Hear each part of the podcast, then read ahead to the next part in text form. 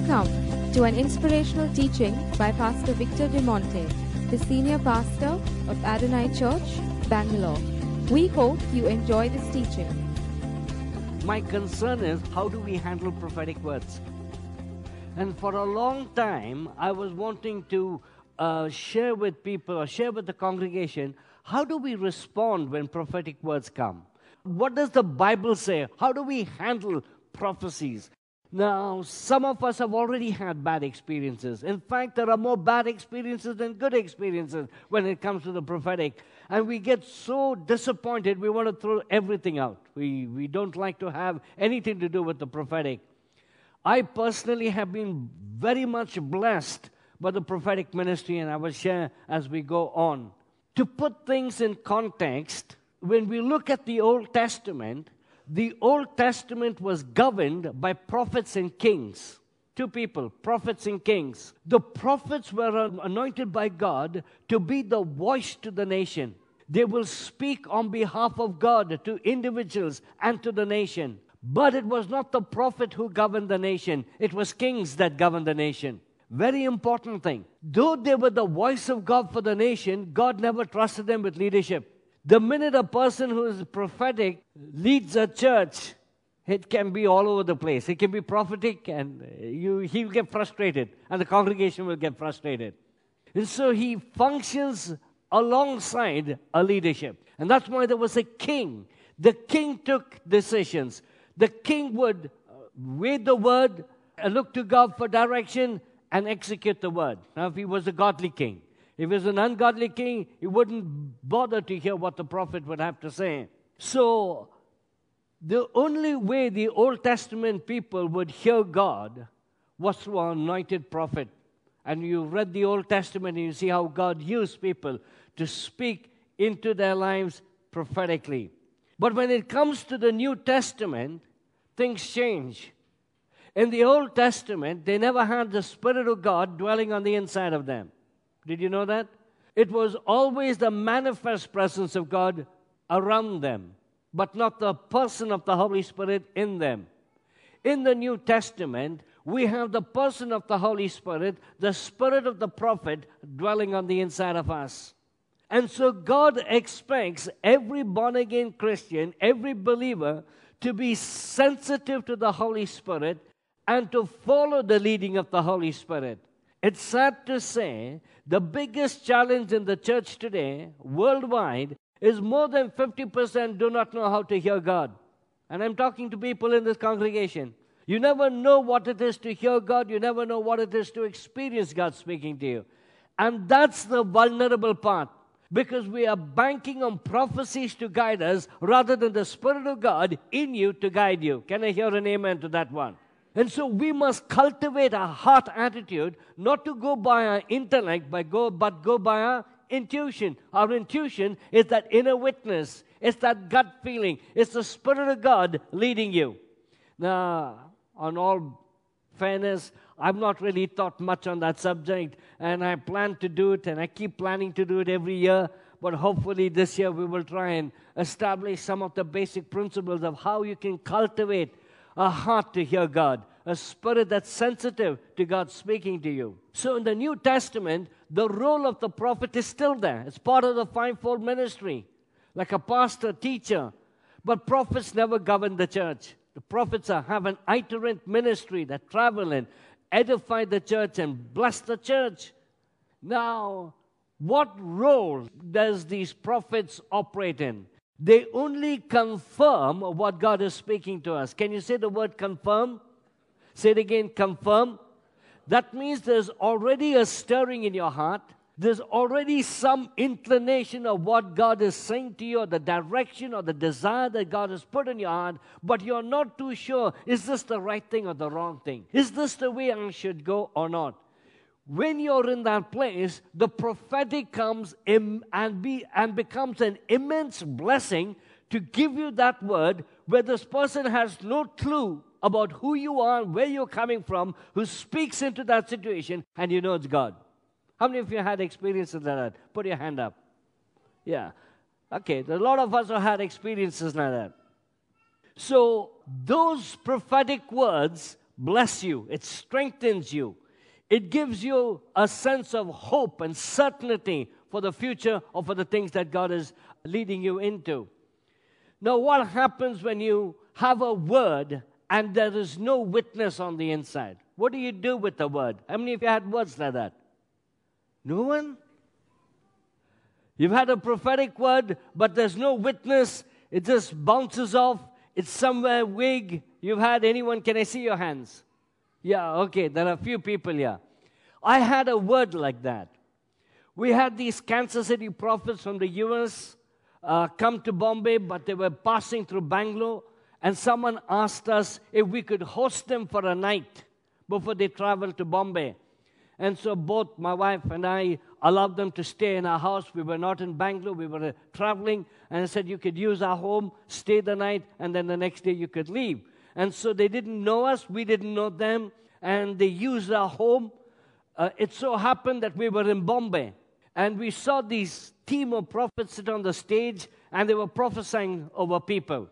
And uh, the few people who I knew, it spoke right into their situation. And after the meeting, I just went to meet him. Both my wife and I, Annie me, went to meet him, just say hi, and then carry on. And he said, uh, God gave me a word, but I didn't feel I should give it to you publicly. I said, okay. Now, basically, prophetic words must be given publicly. I'll show you some scriptures. And so I said this to both of us God has got a ministry for you concerning the poor. And at that time of our life and church life, we were far away from doing anything with the poor. And so we have this bad habit of trying to interpret prophecies according to the way we think. Now, that's danger number one. You never interpret prophecies the way you want. So I parked it at the back of my mind. What did I do? You park the prophecy at the back of your mind. It doesn't make sense in the now. There is no witness in your heart. And I said to Anne, maybe broken-hearted, poor in spirit, and you're trying to fit the word into context. Didn't fit. I think it was one year. And so I was teaching on the book of James. And as I was teaching on the book of James, I was talking about faith with works. Because works without faith, is, or faith without works is dead. And I was teaching on that whole book of James in the church. I went back home, and God started to stir something in my heart. Now, I had this frame of mind that said, privately, of course, to God, God can, if I had one sponsor from abroad who would give me a lot of money, I will really do something for the poor. Now, I don't know whether anyone has that, that kind of secret prayers. You know, I said, God, I see so many people having these contacts and money flowing in and so much they can do for the poor. I mean, God, give me, I will do something like that. Nothing happened. Uh, you know, nothing seemed to materialize. My heart was not there towards the poor. But when I looked at that verse, I realized that good works God is not looking for. God is looking for works inspired by faith. By faith means you don't have the resources. By faith means you don't have the natural circumstances to do what God has called you to do. It's inspired by faith, not by finance. It's inspired by faith, not by finance. You know, there are today there are many organizations that do good works, NGOs and all of that. They're good works, but they're not works inspired by faith, inspired by sponsors it's inspired by donations. And I felt the contrast of what was happening around and what God was speaking to me. And so we came up with this whole thing of your change can change lives. And we would have our dumb boxes and uh, collect the change from people. And we would help the poor people. And God started to do something in my life. And then from there, we started taking tuitions. And some of the people are already here been a tremendous blessing. Sudha was another one who just passed on. Ramnath Sudha, they were there. A lot of people volunteered in the church and took tuitions, evenings, come and spend time. Manjula, or so many right there at that initial stage, teaching these poor children. And there was frustration growing in, uh, in the teachers' hearts because the government schools were not really teaching. They were only helping them to by heart to pass an exam or give them the answers but not really teach them. And so we're wondering what to do next. And that's when God began to speak again. And uh, God spoke to us. They that look to the Lord, their faces will be radiant and not be covered with shame. And that's how Radiant School came into existence. Now, when God began to do this, what happened?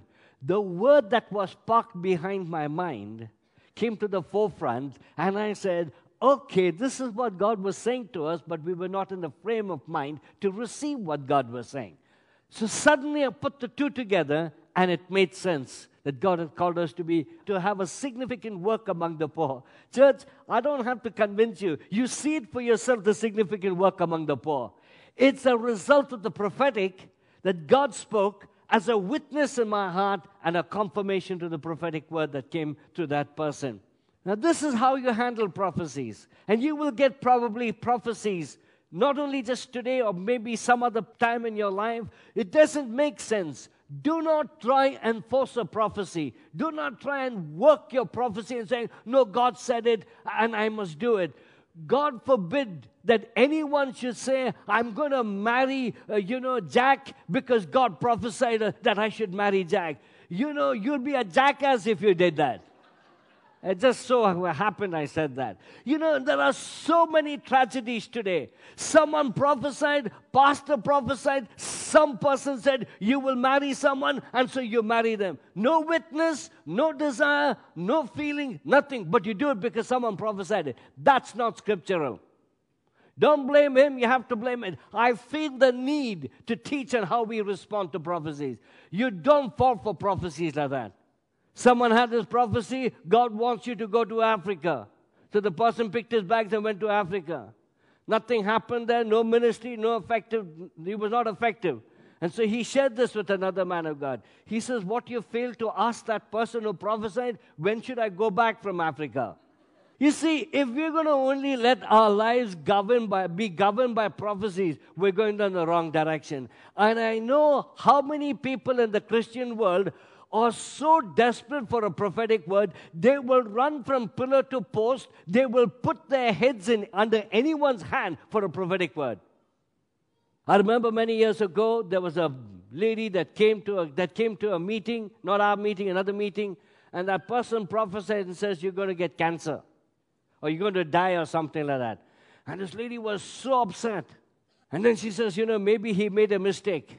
And then uh, she went after two days again and put a head there. And he prophesied again, you know, uh, disaster is going to come upon you. And then after, when you get prophecies, you come to the pastor. I had to say, why did you show your head there? you know what I'm convinced about? There's one thing that God has laid a foundation in my heart. If God has to get his message across to me, he will take people from across the globe. He will bring them to my home. He will cross my paths. He'll cause our paths to cross because God has a word for me and I will not miss it. How many of you have that faith morning? You see, if God wants to speak to you, He will speak to you if you have an open heart. You don't have to run from this prophet to that prophet to get a word. That prophet, you will find yourself in that place where you will have a prophetic word. You know, I want to tell you another story. I never run after prophecies. At that stage of my life was over when I was a born again Christian. I was so anxious. Prophet, wow, I must be in that meeting. I'll sit in the front, pray in tongues. Word, Lord, word, speak to me. Nothing happens at that meeting. You go back disappointed and say, God, did you forget me? You know why God speaks to those only and not everyone else? Because those are the people who are in confusion that need a word. Your peace, you're not confused, you don't need a word. Why should God say? You want Him to say He loves you? Well, I'll prophesy that over you. You see, when you have a stirring in your heart, when there is something that God wants to do in your life significant, that's when the word is relevant. He doesn't give words to entertain anyone. Am I right? It's not for entertainment. It's for direction. It's, we'll talk about it. I'm still, this is my introduction. I was in this, okay, let me tell the story. You all know the story of how I was in Singapore and this man called me and we prophesied god has called you to be a pastor god will open a door that will that no man will shut and he mentioned a few gifts that will operate i never wanted to be the pastor of any church and you probably know that story But when I went before God, I knew that God called me to be a pastor. But I never liked it. So what did I do? I chose to interpret the prophecy the way I like. You know, we want to hear what we like. We don't want to hear what we don't like. Hello? And that's the problem with us. That's why we can't hear God. Because we're always looking in one direction when God's speaking to us in another direction. And so I said to myself, after starting Adonai in 86, I told my wife, after two years, I'm, I'm handing over this church to anyone and I'm going to be an evangelist. God told me to be a pastor and I'm going to be a pastor only for two years. Who said the two years? Not the prophetic word, me. See, when you don't want to obey God, you will find an excuse not to.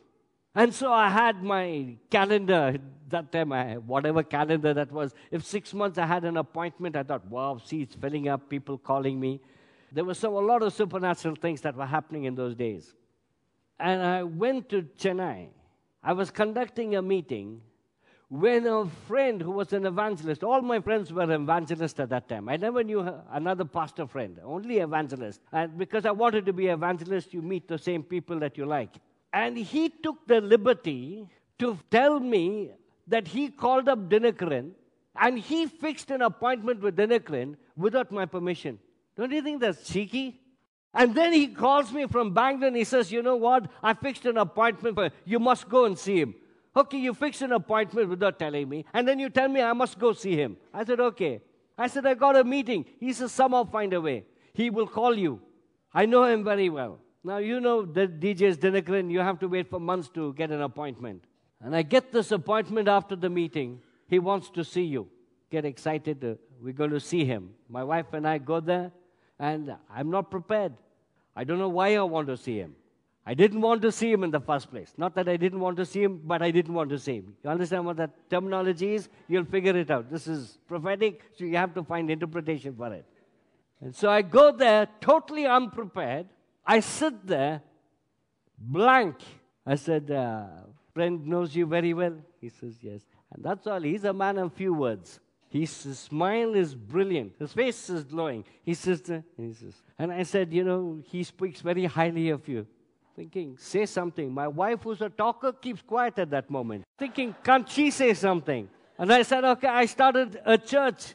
And he says, I said, uh, You know, we're a small church. Nice to hear that. That's all. He's not saying anything. My wife is not saying anything. I ran out of conversation. I told him this is it. He says, Pray for you. And so we stood there in front, and he's behind his desk. And you know, when you stand with your wife, and your wife gets all these flowery prophecies, my daughter, my beloved one, I'm so pleased with you, you're thinking, what's coming to you next? And he, he got all these nice prophecies. And then he puts the cross on my head and he says, You're not an evangelist. God has called you to be a pastor. And I'm looking at this. I opened my eyes and looked at Annie slowly because she was the only one who was resisting. When I told her two years and I'm going to be an evangelist, she says, No, we'll be a pastor. And I'm hoping he'll prophesy and say, You're called to be an evangelist. And then I will be the happiest man on the earth. But he says, You're called to be a. He didn't just stop there.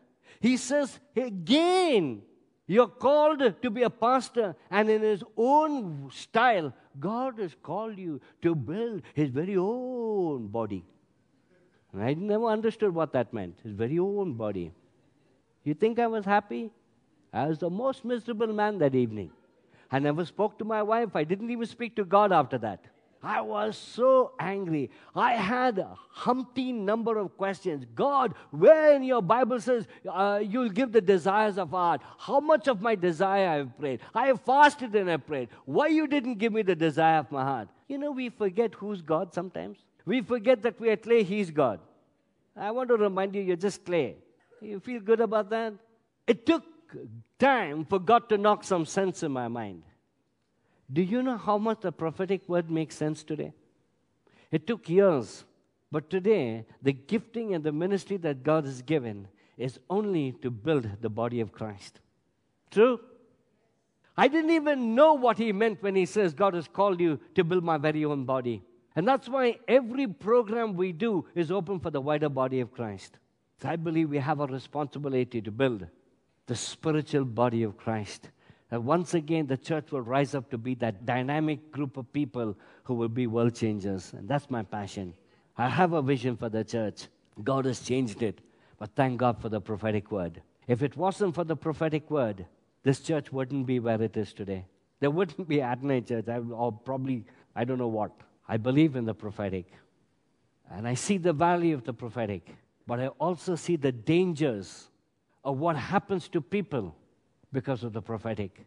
And the last time we had a person here, some were blessed and there some were disappointed and they came to me and says, "Why did that? Why did he say God will say this?" And nothing happened. And you're troubled. And you may have something like that tonight and tomorrow night. And that's why this leads me to talk on discerning of prophecies. Let's get to what the Bible says. In 1 Thessalonians chapter 5 verse 19 is our responsibility. Let me read it. Do not quench the spirit. Don't quench. That means water is flowing out. Don't stop. Don't put your hand there. Don't quench the spirit. When it comes to the Holy Spirit, two words we must be careful of. Don't grieve, don't quench. Grieve is to hurt the Holy Spirit. Quench is to stop the Holy Spirit moving. Do not, what's the next verse? Do not, say that again. Do not, no, that's not a suggestion, that's an instruction. Don't despise. You've had bad experiences? Yes. We've all probably had, at some level or the other, some bad experiences with prophetic words. But the Bible says, do not despise. The word despise, don't look down on it. Don't rubbish it off and say, oh, prophecies. We need to have a balanced view and attitude towards the prophetic ministry or prophecies in itself. Now, look at the two things that God says for us to do. What do you got to do? You got to test. What do you do? You got to test some prophecies or all prophecies. Every prophecy. Whether I give you a prophecy or prophet come the from America comes and gives you a prophecy, what's our responsibility? Test it. Test it. Then it says, hold on to that which is good, or hold fast to that which is good, whatever. You know why it says hold fast to that which is good? Because there'll be some elements that will not be good. When you test it, look at me, you see in a sieve, you sift something, you take a prophetic word and you sift it. You take what is good and hold fast to it. Because there will be elements of the prophetic which may not be so good which are just there. But it's our responsibility to test the prophecy, all prophecy, at any level given to you, and to hold fast to that which is good. And then it says, abstain from every form of evil. Why do we need to hold fast to prophecies? Because prophecies come without a time frame. Heard what I said? You got to hold faster. The word prophetic is speaking about the future and God will say something to you about the future, there is no time frame of that. The biggest mistake, another mistake that we fall into, is when you receive a prophetic word, we think tomorrow is going to happen. There is no such thing as tomorrow happening. Maybe on a rare, rare occasion it'll be a tomorrow, or it'll be something that God is currently saying to you, which you're already involved in, and that's perfectly okay. But the prophetic dimension is to give us a glimpse of the future, what is ahead of us, the direction that God wants to take us as a church or you as an individual being involved in the church. Now, when I had this vision, this was the word. Every prophecy, every vision, every supernatural experience people have must be word based. It must be based on the absolute authority of the Word of God. Did you get that? Are you with me? It must be based on the absolute authority of God's word. If you don't have the word of God to back it up, then keep it on the pending file. And this is the verse that God gave me. To Habakkuk chapter 2, verse 3. For the vision is yet for an appointed time. Every vision, every prophetic word has its appointed time. But at the end of it, it will speak. It will not lie. Though it tarries, wait for it, because it will surely come and it will not tarry. So, what is God saying? Wait for the prophetic word. And that's the difficult part waiting. God doesn't tell you six months, one year. He tells you just wait. Wait for that moment where things come to pass. It was that word that came from Habakkuk that took me to my trying times, took me through times of my doubt, times of uncertainty, all because at that moment I held on to this verse that says, Wait, tarry, wait for the appointed time. I'm waiting for the appointed time. For the ministry of what God had called me to do, and there are still certain aspects of that vision I'm still looking forward to, to seeing come to pass. That's how long it takes because God speaks into the future. I'll give you a scripture reference, and that's in 1 Samuel 16, verse 1 to 3. David was one of the youngest of the eight sons of Jesse. He was in his teens when Samuel anointed him to be king. But then it took 15 years, 15 years before David actually became a king. Can you see the duration of time? So don't be carried away with something that God is saying and you're looking for it in the next month or the next two months. We never know the timing. God speaks into the future. Another one, Abraham. Abraham was 75 years old when God spoke to him and gave him a, uh, gave him a prophetic word that he will be a father of the nations.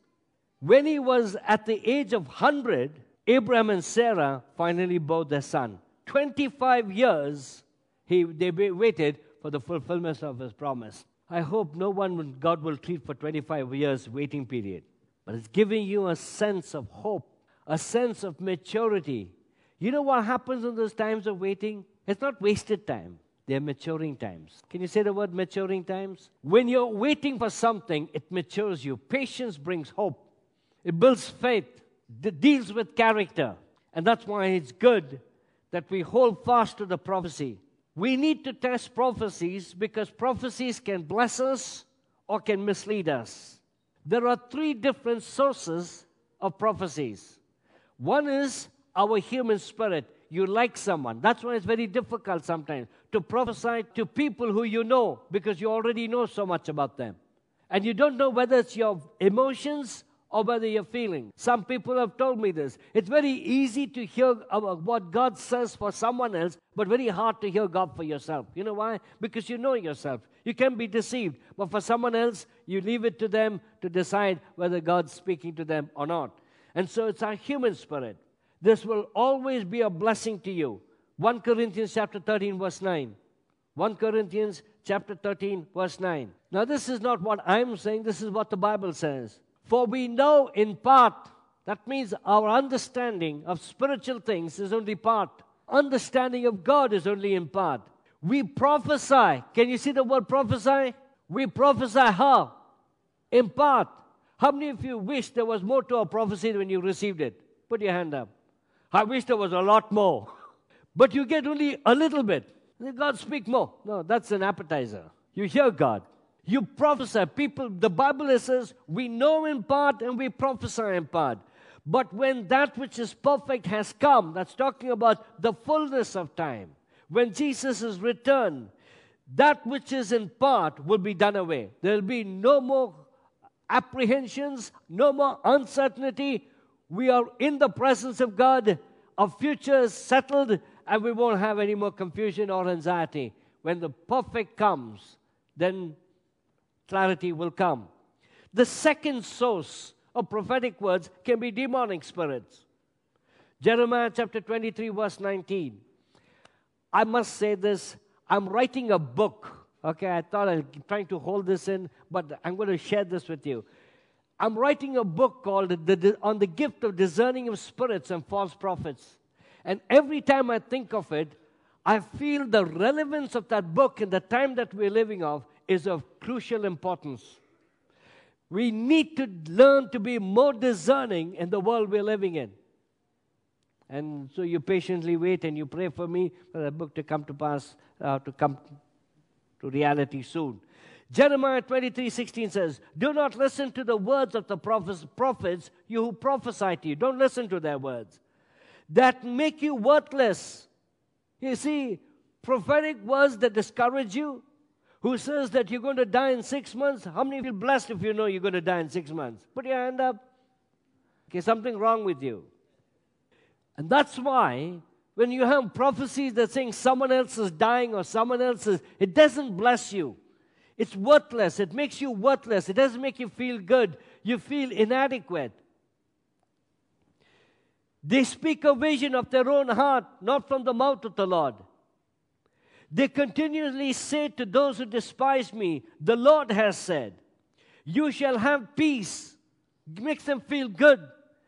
And to everyone who walks according to the dictates of his own heart, they say, No evil shall come upon you. How close are we are to receiving prophecies like that? We're living in a place of compromise. You live in a place where there's so much of ungodliness in your life, and someone prophesies and says, Well done, you're doing good, and nothing, no harm will befall you. God says, Don't listen to those prophecies. They're false prophets. They, they don't come from God. God says, I've never spoken those things. Here's a guideline. When you receive a prophecy, be very careful about receiving prophecies with dates. Next year or this time, something will happen. Be wary about it. Especially when it comes about babies, mates who you'll marry, be careful of it. They are mystery and death. Three things. When someone moves into that area of prophecy, prophesying about what child you'll have, they're walking in a very dangerous path because that's a mystery to God. Are you okay with that? God wanted you to know what uh, child you'll have. You can either do a scan, nowadays technology, or He will show you. But what, what blessing will that be? There's a sense of suspense. There's something that God wants to hold to Himself. Second one is about who to marry. That's a personal thing. And about that, that's another mystery to God. And then we have the Holy Spirit that brings prophetic word. Now, I'm going to give you seven biblical principles of how to discern prophecies. Seven quick points, seven biblical principles of how to discern prophecies. In 1 Corinthians 14, verse 4 says, but I'll read verse 3 first. But he who prophesies must speak, can you say the first word? Edification, comfort, uh, sorry, must speak edification and exhortation and comfort. Three qualities a prophecy must have. First one, edification. Second one, exhortation. And third one, comfort. Edification means to build you up, to improve you, to enhance your gifting or enhance what God has called you to do, enhance you as an individual. That's the word edification. You feel strengthened, built up on the inside. The word exhortation is to encourage you. You're discouraged. You, uh, you want to give up. Prophetic words can come and encourage you. And then comfort is some prophetic words that God consoles you and comforts you and says, Look, I know what you're going through.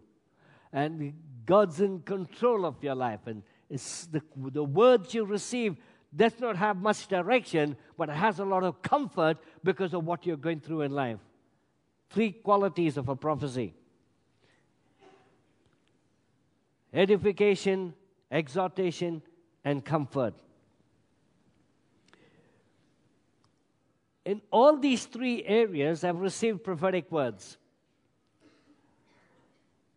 I will share with you a little bit, just one uh, incident, incident that I've hardly spoken about. Is when I received that word, a prophetic word about God has called me to be a pastor, God will open a door which no man will shut in Singapore. I stood back in the corner of a class, 100 people, crowded. And I had my private conversation with God and saying, God, I still have no direction whether I should go back to India because I was planning to do my further studies and study theology. And, and so I stood in the corner and I was saying to God, God, what should I do? Should I pursue my education? Or should I go back and start the church? You know, this New Zealander, as I still recall, and his face is so clear in my mind, he cuts across so many students in the classroom.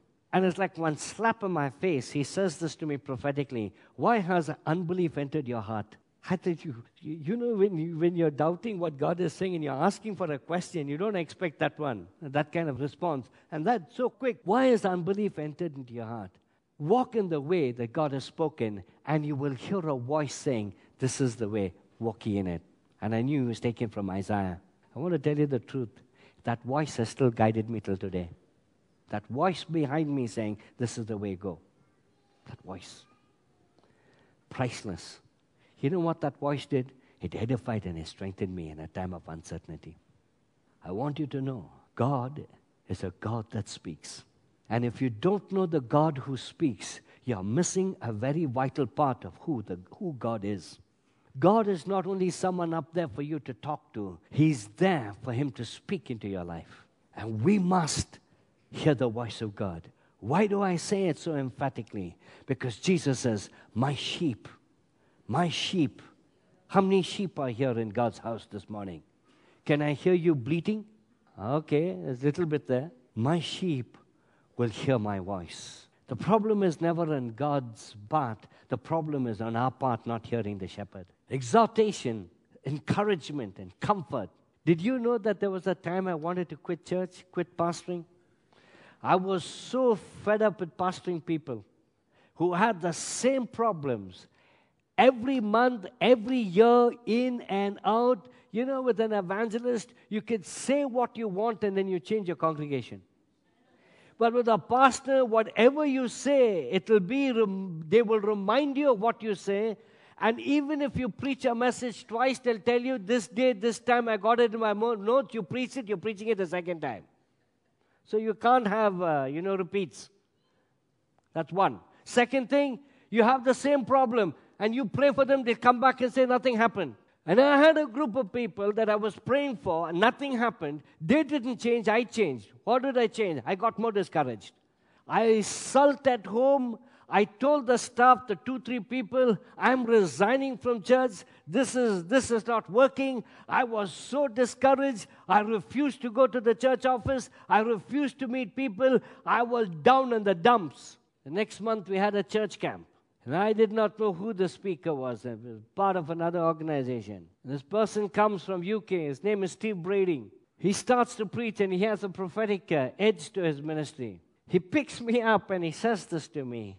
God is saying to you, well done and good servant. And I'm thinking to myself, God, I was so miserable that it pleased you. You said, well done, good and faithful servant. I mean, what did I do for you to say good and well done? A faithful servant. But he began to bring uh, after that. And God said he's going to make rivers in the midst of deserts. He will cause, you know, waters to flow in parched lands. It revived my spirit. It revived my spirit. I came back after the camp, and a person put this book into my hand, Neil Anderson. God never called you to fight with darkness, He called you to turn on the light. Just that one statement. A light turned on on the inside all my experiences of deliverance, no one talks about deliverance. There's hardly anyone who practiced deliverance in that sense in our nation, uh, apart from the upfront dramas that you see. And I forgot all about what happened to me. And God revived it. God revived it. And that was the beginning of God stirring my heart in this direction to minister freedom in a place where there's no hope in people's lives. And I saw breakthroughs. I didn't even know all what I know now. I would pray for them, they would weep, there would be manifestations, and I didn't know why they were manifesting. I didn't even know it was a demonic root. There's something that God wanted to lead me into. Can you see how God can comfort you? In that place of discouragement, God can bring a word that not only comforts you, strengthens you, God uses other people to bring things across your path. What is the purpose of the gift? The purpose of the gift is 1 Corinthians chapter 14 verse 12. 14 verse 12. Look at this verse. Even so, you, if you're desiring a spiritual gift, whatever gift you're desiring, since you're zealous for spiritual gifts, you have a zeal to operate in gifts of healing, prophetic words, um, words of knowledge. Let it be for the edification of the church that you seek to excel. So, what it says, the bigger picture, the church must be edified. Not just individuals, but the church being edified. One of the things I found in this man's uh, writer, he says, his purpose is to father a next generation into the purposes of God. I that, Where did I ever hear that before? Of a prophetic person looking to release people for the destiny and the call that God has on their life for the, uh, for the next generation. He's around 60 plus. We must have the bigger picture. You know, the problem is we don't have the bigger picture of the church. We have our individual picture. Will I go to Kerala or I'll stay in Bangalore? Will I marry Jones or will I marry uh, Harry? I mean, you marry, how will that edify? I mean, it'll edify you, but you know, there's, there's more to your life than who you marry, Jones or Harry, or whether you'll be in Kerala or whether it be Bangalore, where you'll travel. You know what? Let's not be petty minded. God is looking for a church that will be vibrant. He's looking for a church that will be dynamic, a church that will be like soldiers marching on to fulfill the plans that He has for us. Not just private things, but we like to get private. Prophecies that come private. We'll, we'll continue. There's a lot more to go. But look at the bigger picture. What is God saying? What's your purpose in this world? What is the purpose in this church of Adonai? And that's what our heart should be. God want to fit in. You're not sitting here just because it's nice and comfortable. And I would like to think you would like the pastor, so you're sitting here. No, I'm just joking. Look at this. Second one. It must agree with Scripture. It must agree. Second way of testing, agree with Scripture. 2 Timothy 3.16 all scripture is given by inspiration of God and is profitable for doctrine, for reproof, for correction, for instruction in righteousness. You know what? The Holy Spirit is the one that gave the scriptures. And it's the Holy Spirit that speaks a prophetic word to you. The Holy Spirit never contradicts himself. That makes sense to you? It's His word, it's the Spirit's word that you have called the Bible, and it's the Spirit's word that will come to you in prophetic ways to make that word in the Bible real. That's why 1 Corinthians 14 29, let's look at this verse. Let two or three prophets speak, two or three prophets speak, and let the others judge. Even when it's among prophets, they're meant to be two or three people. That's why it was a combination of prophets and kings. The kings had to weigh and judge. In the New Testament, it's the apostolic or the pastor and the prophet. The apostolic is not there, the pastor is there. That's why the two functions, the prophets and the apostles, work together and move together. Keep a balance.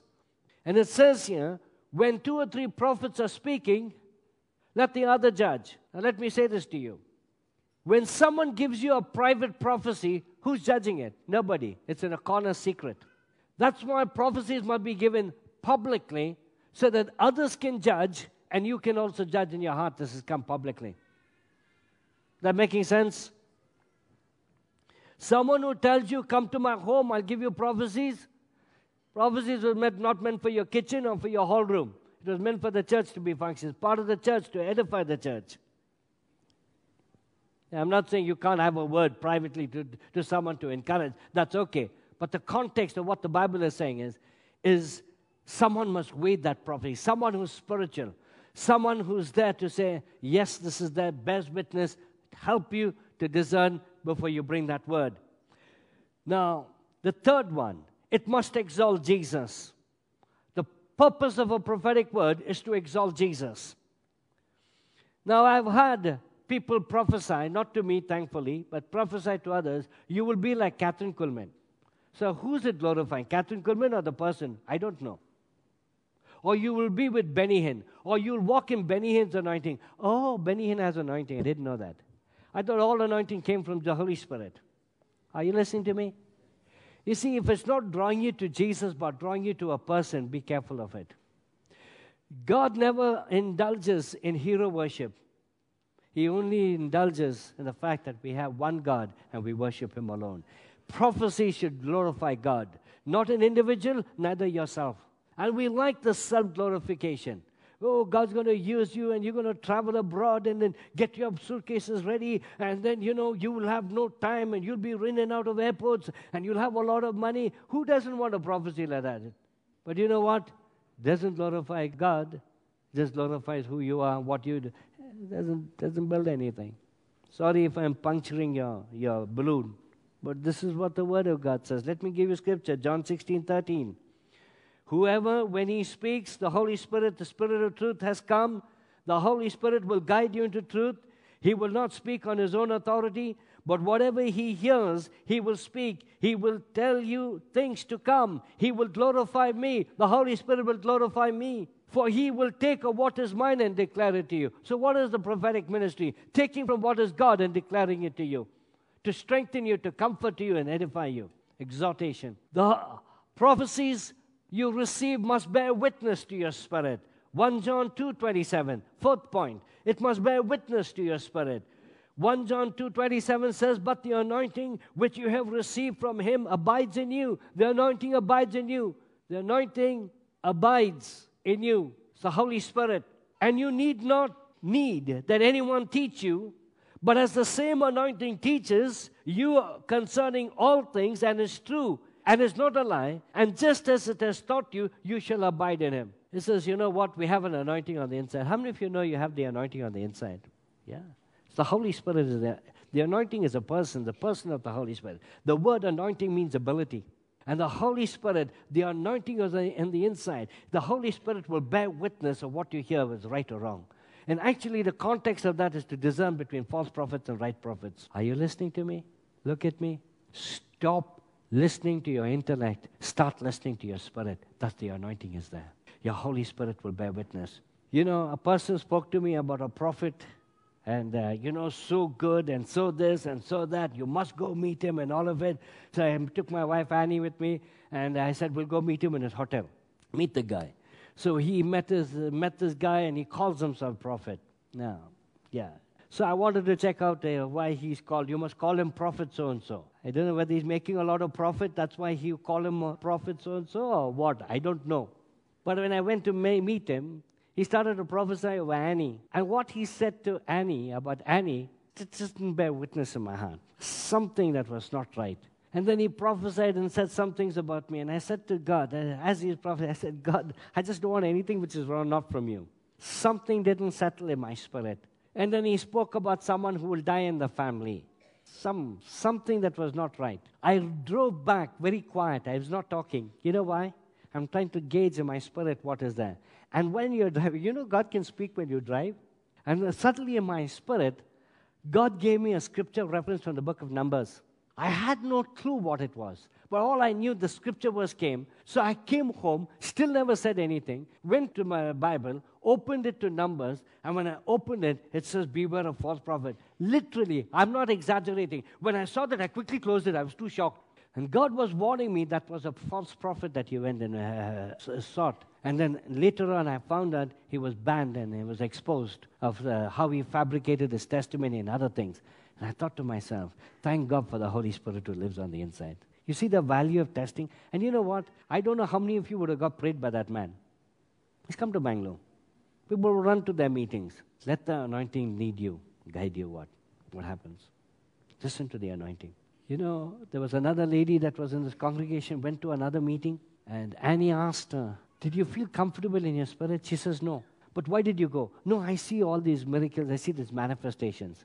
You know what we do?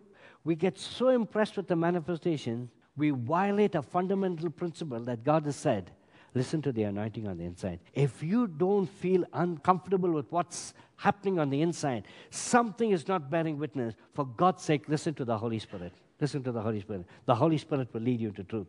You know, I don't know why I'm saying this. You know, people have gotten to marriage because of prophetic words. And right till the end, there's something not right, but they still go ahead with it because someone prophesied. And only to find out months and years later, that relationship doesn't go anywhere. Why? They didn't listen to their spirit, they listened to another person. Prophetic words are meant to bring liberty, it liberates you. It doesn't bring fear, no confusion, and definitely no condemnation. Look at the scripture. 2 Corinthians 3:17 Now the spirit now the Lord is the spirit and where the spirit where the holy spirit of the Lord is there is liberty. And if that word is coming from the holy spirit it will lead you to freedom. It will liberate you from your confusion liberate you from your fears. It will liberate you from the sense of condemnation and helplessness prophetic words bring liberty. Sixth point. It must come true. The evidence of God speaking is in the reality of what happens. Does it come to pass or not? If it does not come to pass, then that was not God. It was just a good idea, but not a God idea. Let me read Deuteronomy chapter 18, verse 22. The Bible says, When a prophet speaks in the name of the Lord, if the thing does not happen or come to pass, that is the thing which the Lord has not spoken. The prophet has spoken it presumptuously, presuming, presumptionally, you shall not be afraid of them. You know, very often, because of our human tendency, we can presume because the person knows something about your life or whatever, they can be very presumptuous. I learned how to handle prophecies. This is what I learned from a, a real man of God. I respected him. I still respect him. He's called Dave Devenish. He's from the UK. And I saw him operate in discerning of spirits and the gift of prophecy. He will say it publicly and he'll stop in between his prophecy and talk to the person who says, Is this making sense to you? And if the person says yes, he'll continue to prophesy. I thought that's maturity. That's maturity. One of the fundamental things I tell people if you want to move in any gift of the Spirit, be prepared to be wrong. The minute you think you're never wrong, that's the biggest mistake where you've gone wrong. No one is infallible. No prophet is infallible. No, no human being can be infallible and say, I got all 100% prophecies right. No one can say it. Not true, because there's a human element. And so we need to ask the people is this bearing witness? Is this right? If it's not right, just leave it. 1 Corinthians 39 says, For we know in part and we prophesy. We already looked at it. But when that which is made perfect, what we know in part disappears. The last point prophecies must lead us to loving God and fulfilling his destiny. Look at this verse Deuteronomy 13 1. If there arises among you a prophet or a dreamer of dreams, and he gives you a sign or a wonder, and the sign or the wonder comes to pass, or which he has spoken to you, saying, Let us go after God, which you have not spoken, and let us save them. You shall not listen to the words of that prophet, that dreamer of dreams. Now, can you look at this difference here? It's talking about a dreamer, talking about a prophet who prophesies and it comes to pass. So just because it came to pass also is not the genuine test. The test is what did it do for your spiritual life? How did it glorify Jesus? How did it build the body of Christ? Look what it says. You shall not listen to the voice of that prophet or dreamers, for the Lord your God is testing you to know whether you love your, the Lord your God with all your heart and with all your soul. Would you be carried away with materialism? Would you be carried away away from the presence of God? It's not, it's not of God. It comes to pass. So what? That's why these seven steps, biblical principles, are so important to discern, weigh, and test every prophecy, and then hold fast to that which is good. Thank you for listening to this message. To know more about us, please visit www.adonai.com ministries.com